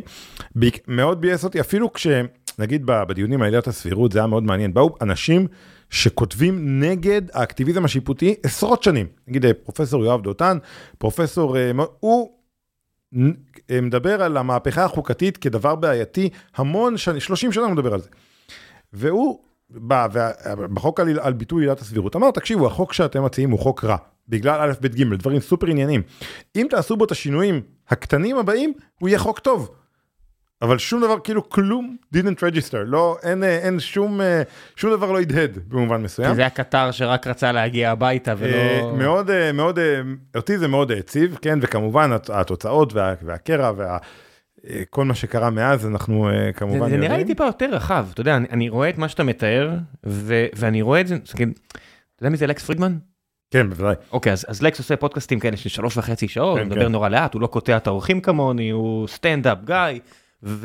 ועכשיו הוא עושה איזה debate בין, uh, ישראל... בין uh, פרו-ציונים לאנטי-ציונים או כל מיני כאלה, והוא כזה הביא שמות של אנשים ונתן לקהל לבחור, או תן לקהל לבחור, ו... ואני מודה שלא הכרתי את רוב השמות. במקרה, אני יצא לי להכיר חלק מהחבר'ה, לא יודע, נועם דוורמן, הבעלים של ה Cellar מעורב שם, ה Comedy Cellar, ו... ופתאום ראיתי הראשון, איזה בחור, נורמן פינקלשטיין.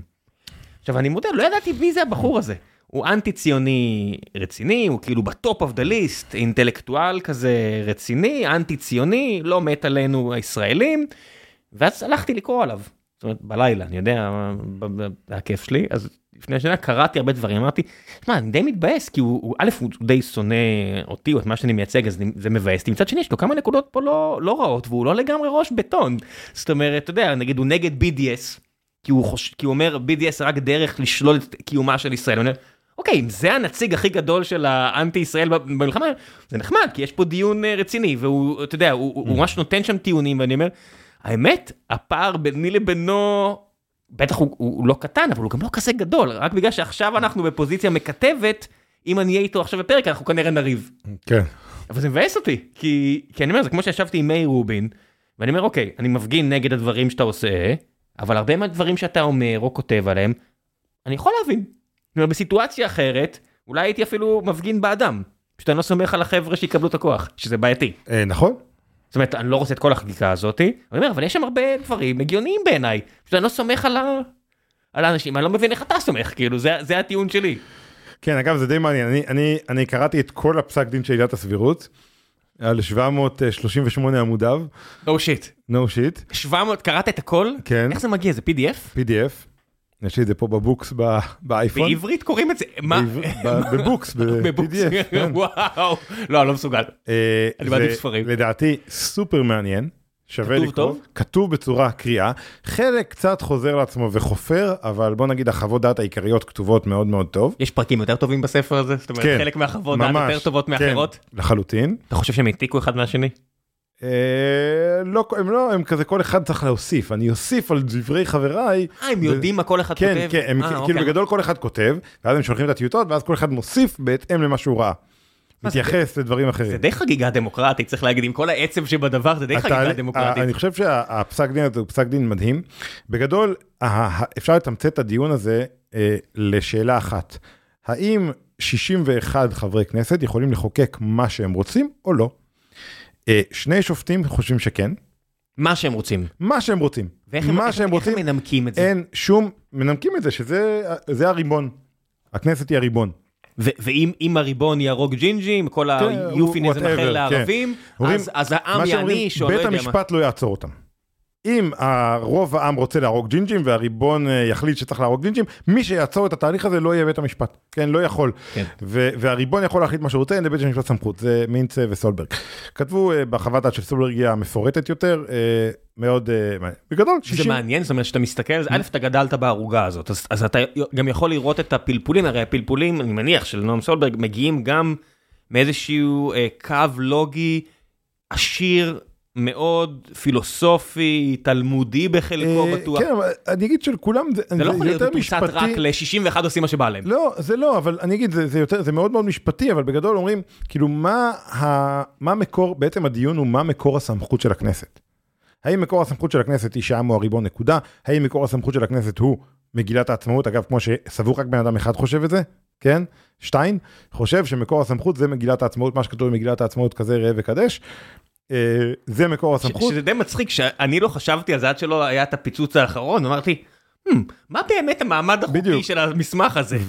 אז זה רק, רק, רק, אה, זה שופט אחד חושב ככה, אה, שזה לא מפתיע, כי גם זה מאוד גישה אורגינליסטית אמריקאית עם החוקה, למרות שזה לא, לא משנה, זה כבר דיון עמוק יותר, והשופטים האחרים חושבים שמקור הסמכות זה האספה המכוננת, שבעצם נתנה, הסמכות הזאת עברה בשרשרת. שאין בעצם אה, פונקציה שלא באמת, לא, היא קיימת, בוודאי. הסמכות המכוננת עברה בשרשרת, יש מה שנקרא החלטת הררי, כן. שהעבירה את, ההחל... את הסמכות לכנסת הראשונה, ומאז היא עברה בירושה לכל הכנסות. כי מתי, כן, כי לא היה להם זמן אה, לסגור את זה כמו אה, שצריך. בדיוק. אה, ואז שם, אוקיי, מה גבולות הסמכות הזאת? האם יש לה גבולות, האם אין לה גבולות? אז שם גם אה, יש כל מיני דיונים, אה, אה, אבל בגדול, אה, רוב השופטים חשבו שיהודית ודמוקרטית זה גבולות הסמכות, והם אה, קצת, אה, עכשיו יש שאלה מה זה יהודית ודמוקרטית בכלל. אה, ואלרון לא, לא הגדיר את זה היטב, כלומר השאיר את זה כזה פתוח. אז אה, בסוף יש... אה, אה, כשסיימת לקרוא את זה, א- איזה- עם איזה הרגשה נשארת? קודם כל זה אני אני אני חושב, באמת חושב שזה החגיגה לדמוקרטיה. אני אני אה, אני לא משפטן כן? אין לי שום יכולת לשפוט שום כלים לשפוט את מה שהם כתבו. אבל התחושה שלי אני קצת אה, נקרא לזה התבאסתי שהם ביטלו את החוק כי אני חושב שזה היה אה, גבולי מדי כלומר לא אני לא השתכנעתי שהדבר הזה הוא באמת כזאת פגיעה אנושה ביסודות הדמוקרטיים שבגלל זה צריך לבטל אותו. אבל כן- בגלל הפגיעה החברתית, שאתה מ- יודע כמה זה כואב לאנשים. אה, גם הפגיעה החברתית אבל אפילו משפטית אה, בוא נגיד לא הצלחתי להשתכנע בטח שלא כשזה 8-7 כן 8 אומרים לא זה פוגע ביסודות מכרסם ו7 אומרים שלא. זה קצת כמו שאתה מקבל דיאגנוס, בלי, אני מקווה שאני לא מטריג פה אף אחד, שאתה מקבל דיאגנוסטיקה לסרטן לא סרטן, שאתה אומר אוקיי, הייתי בטוח שזה נורא פשוט סרטן לא סרטן, ואז אתה כן. רואה מומחה אחד אומר, "מ, לא נראה לי שזה סרטן, ומומחה אחר אומר, נראה לי שצריך להוציא את הכליה הזאת, זה נראה כמו סרטן, ואתה אומר, מה פאקר, אתם 30 שנה בתחום, כל אחד מכם מנהל מחלקה ואתם לא מסכימים על הדבר הזה? זה איבר. כן בדיוק. זה כזה, ככה אני מרגיש, כאילו, אני אומר, אם אתם לא יודעים, המומחים, אז מה זה בעצם אומר על המוסד הזה? כי בסוף, באותה מידה, היו יושבים שם 15 אנשים אחרים. ואז זה גורם לי לחשוב על הוועדה לבחירת שופטים. נכון לגמרי אני, אני כן אגיד שכן מאוד שמחתי על, על, על דווקא על הדיון המהות שבעיניי הוא מהותי יותר על מה גבולות הסמכות והאם הם קיימים או לא קיימים אני חושב שם התוצאה הייתה מאוד אה, ברורה. שאלתי לך כמה זמן נשאר, אני צריך כזה שעון גדול איפשהו פה. כן.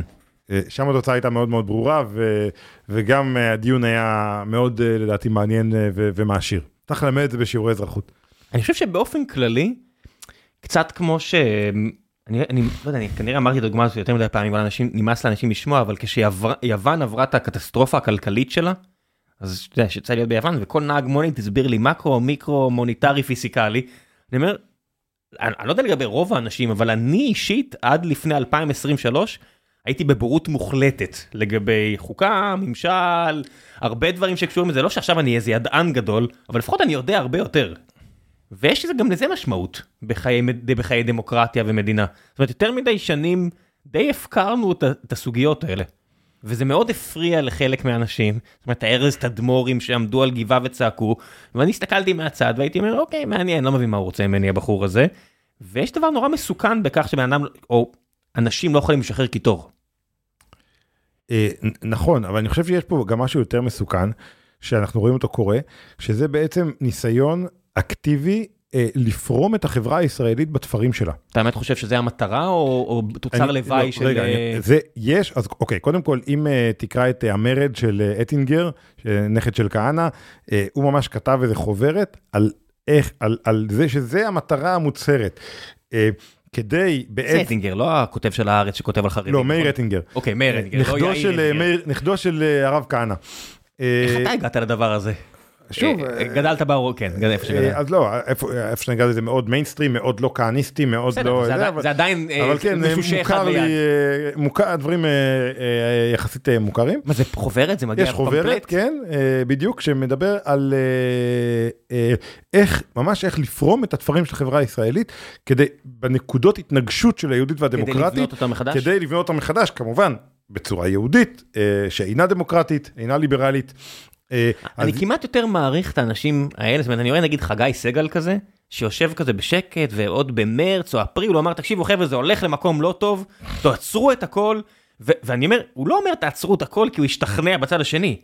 הוא אומר תעצרו הכל כי הוא רואה נתונים דמוגרפיים, הוא אומר עוד 20 שנה זה יהיה פשוט, או 10 שנים או 5 שנים, פשוט זה יהיה בלי מאבק. בוא ננצח בצורה חכמה יותר, ואני מסתכל על זה, והוא גם עשה את זה עכשיו נגיד עם גוש קטיף, הוא כזה, הוא ראה את כל החבר'ה רוקדים ושרים, והוא אומר, אה, הכנס הזה לתיקון נזקי ההתנתקות הוא טעות. רק בגלל הצורה שבה שזה נעשה, אומר, אה. אני כמעט מעריך את החשיבה האסטרטגית, כי אני אומר, אלה שכן עושים את זה, ואלה שנמצאים בשלטון, בשלטון, הם כאילו לא שהם לא משחקים שחמט אלא דמקה, הם אפילו לא משחקים דמקה, הם משחקים גוגואים. כן. ואני אומר, אם אתם משחקים גוגואים על משהו שהוא כל כך חשוב לכם, מה אתם עושים שאתם עושים משהו שהוא לא כזה חשוב כן, אני לכם? רק אגיד שאני אני, אני כן חושב שחגי סגל הוא לא קשור בכלל לאנשים האלה של, המרד, כאילו לא, לא, לא, בדעותיו או. בניסיון, כן, זה הוא. לא, יש אנשים שקושרים דברים שהוא עשה פעם, ואני אני כן. במובן הזה אגיד, "למה, אתם מוכנים לשבת עם טרוריסטים ערבים שהשתקמו? אני אומר, אני גם מוכן לעשות את זה עם יהודים. זאת אומרת, הוא כתב כן. ספר על התקופה הזאת, הוא ישב כן, בכלא. ודאי, ספר, מאוד, ספר מאוד מעניין. כן, אני, מבחינתי, מה שבן אדם עשה, אני לא, לא יודע, מישהו איבד את העיניים שלו, אני לא יכול למחול בשם הבן אדם שהתעוור, אני יכול כאזרח להגיד,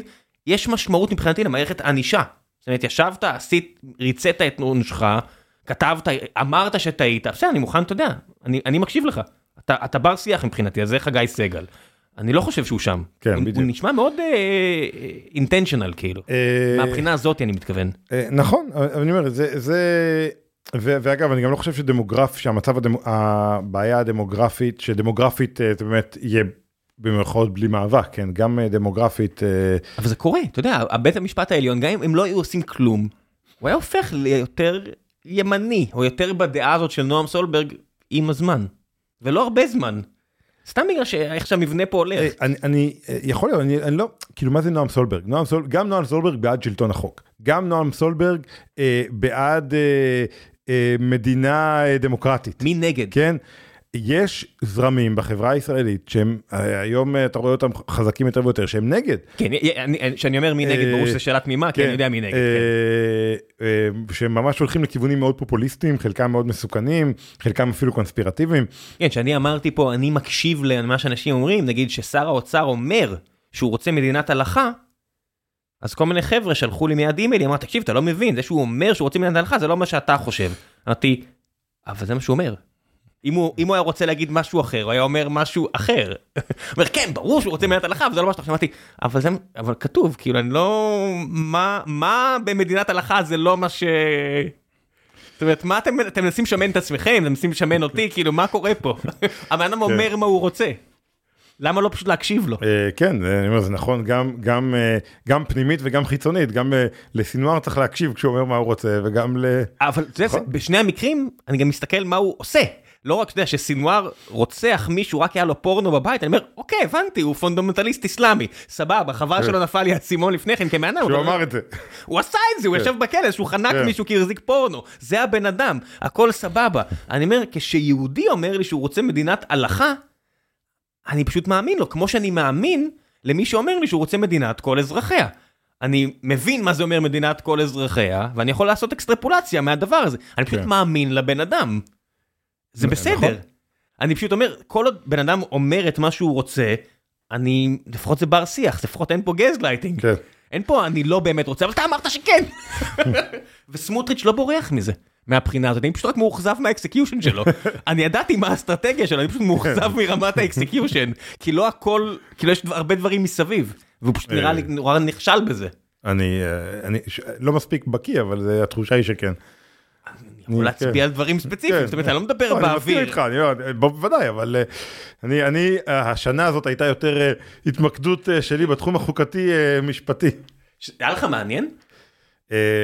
כן, מאוד מעניין. היה חסר לך את זה? זאת אומרת, אני חושב, אני אגיד מה, אני, אני אולי נסכם כמה את אתה עכשיו? את החלק, אני בן 41, אתה כבר 22, 23 שנה עמוק בפיזיקה, מתמטיקה ותוכנה. כן, אז חזרת קצת אחורה לתקופת הישיבה, אני יודע. אה, יכול להיות, כן. קריאה של אה, טקסטים, קודם כל. אשתי היא מרצה להיסטוריה של ימי הביניים. בסדר, זה אשתך, זה לא אתה. אז זה נוכח בבית, אבל זה נוכח הרבה בבית. סבבה, אבל זה לא אה, אתה. זה לא כן, אתה היית זה צריך לא אני, לשבת ולקרוא נכון. טקסט עמוק ולהתעמק בו.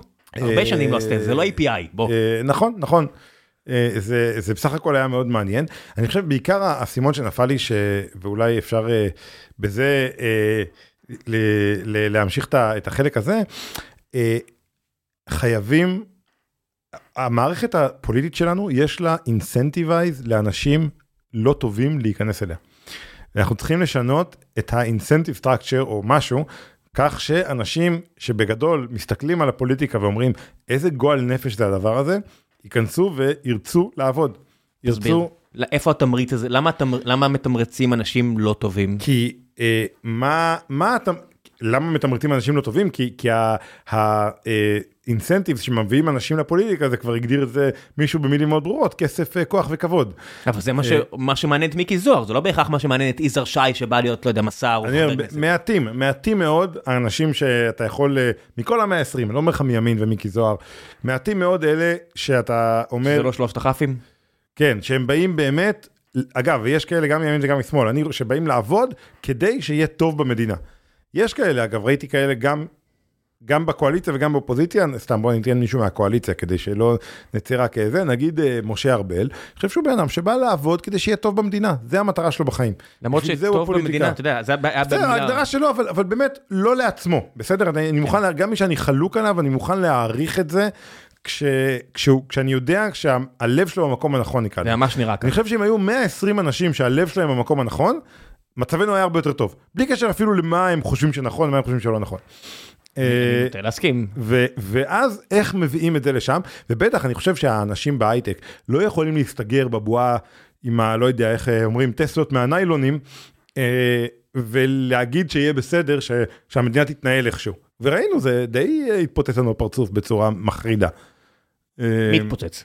ה- ה- האמונה- הפיצוץ עדיין כן. האמונה הזאת והמלחמה עדיין לא נגמרה.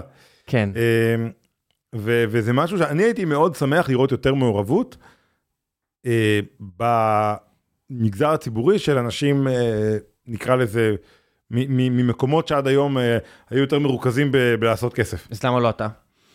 תראה, אה, קודם כל, זו שאלה טובה. אני חושב שצריך אנשים שגם אה, מישהו יבחר בהם, לא חושב שמישהו יבחר בי, אבל אני חושב ששירות מישהו ציבורי... בחר בטלי גוטליב, לא יבחרו בך? כן. אה, אני חושב ששירות אה, ציבורי,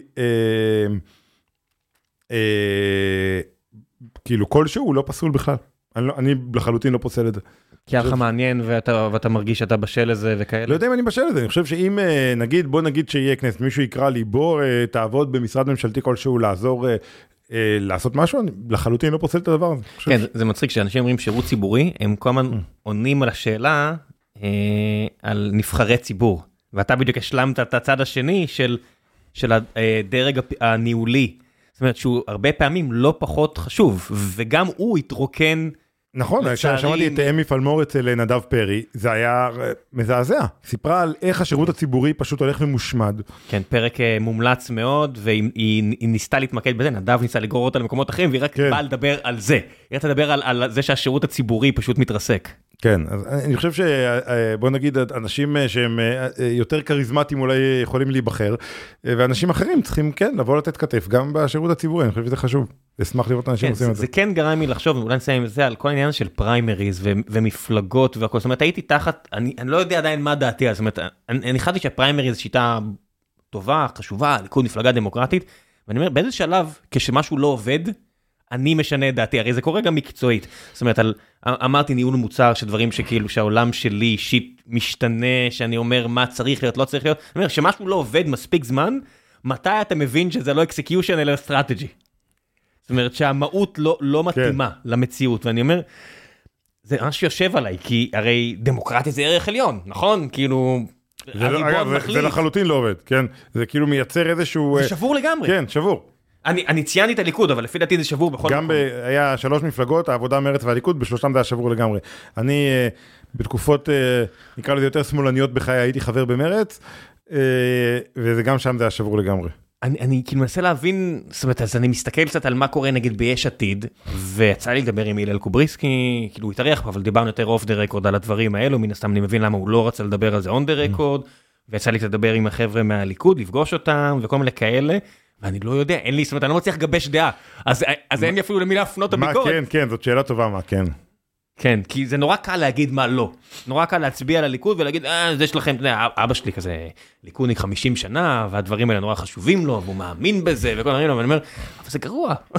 זה לא עובד לכם כן, הדבר הזה. לא עובד. זה, הוא, הוא יגיד שכן, אבל אני אומר שלא, אז אתה יודע, יש פה סלע מחלוקת נורא בעייתי, הסיפור הזה. והטענה של ליכודניקים אליי זה, מה כן, זה נורא חשוב. כשאתה בא להרוס ואתה לא יודע מה יהיה במקום, אז אתה אפילו לא אה, מהפכן, אתה נכון, מטומטם. למרות שבנקודה הזאת נראה שאפילו יותר טוב אם יבחרו אנשים ברנדום. אה, זה נראה כאילו כן, אני לא אני לא בטוח אם זה לא, אם זה לא.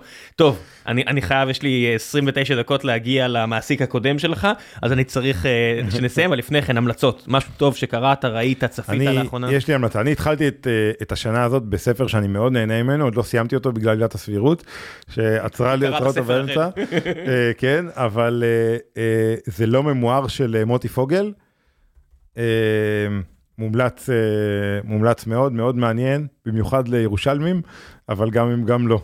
איך אתה קורא? אה, עברית? בעב- או או ספר פיזי? אה, עברית, בעיקר. אני אוהב ספרים פיזיים, יש לי בבית המון ספרים פיזיים, אבל בעיקר עברית. כן, עברית בשנה האחרונה נשברתי בפעם הראשונה, והתחלתי לקרוא ספרים בעברית, ואמרתי, טוב, הייתי סתם דיק שלא, שלכלכתי על זה, זה ממש עובד כן. טוב. התחיל, הם נתנו לי איזה חסות, ואמרתי, טוב, אז אני אקרא קצת דרך זה, יש להם, זה פשוט מוצר, אה, הדר, זאת אומרת, הייתי עובד. קורא רק- הייתי קורא רק בקינדל, כי שכנעתי את עצמי שלקרוא במסכים אחרים, יהרוס לי את העיניים, יהיה לי לא כיף. תקרא כאלה. ב Onyx, יש אה, Onyx אה, Boox, אה, מחברת דיגיטלית, מסך כמו הקינדל, תומך בעברית built-in. עזוב, גם מדהים. הטלפונים, וגם החד- הטלפון. הטלפונים החדשים זה פשוט כן. אחלה, הם מורידים את הבהירות בלילה, ואתה פשוט, אתה לא מפריע כן. כאילו אם הבן בזוג ישנים לידך ונרדמו כבר, ואתה פשוט יכול לקרוא ב... וזה עובד.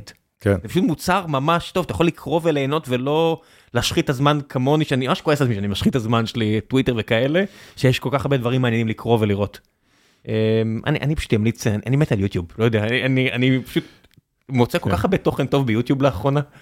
זה, אה, זה, זה מטריף אותי שנגיד, אני אה, יודע, בוא ניתן גם המלצת יוטיוב, אם אמרת יוטיוב. אני מאוד נהנה בתור אה, אוהד ספורט מספורט באיכות גבוהה, ערוץ של אה, פיני בראל. אה, אחלה דבר, אחלה פיני.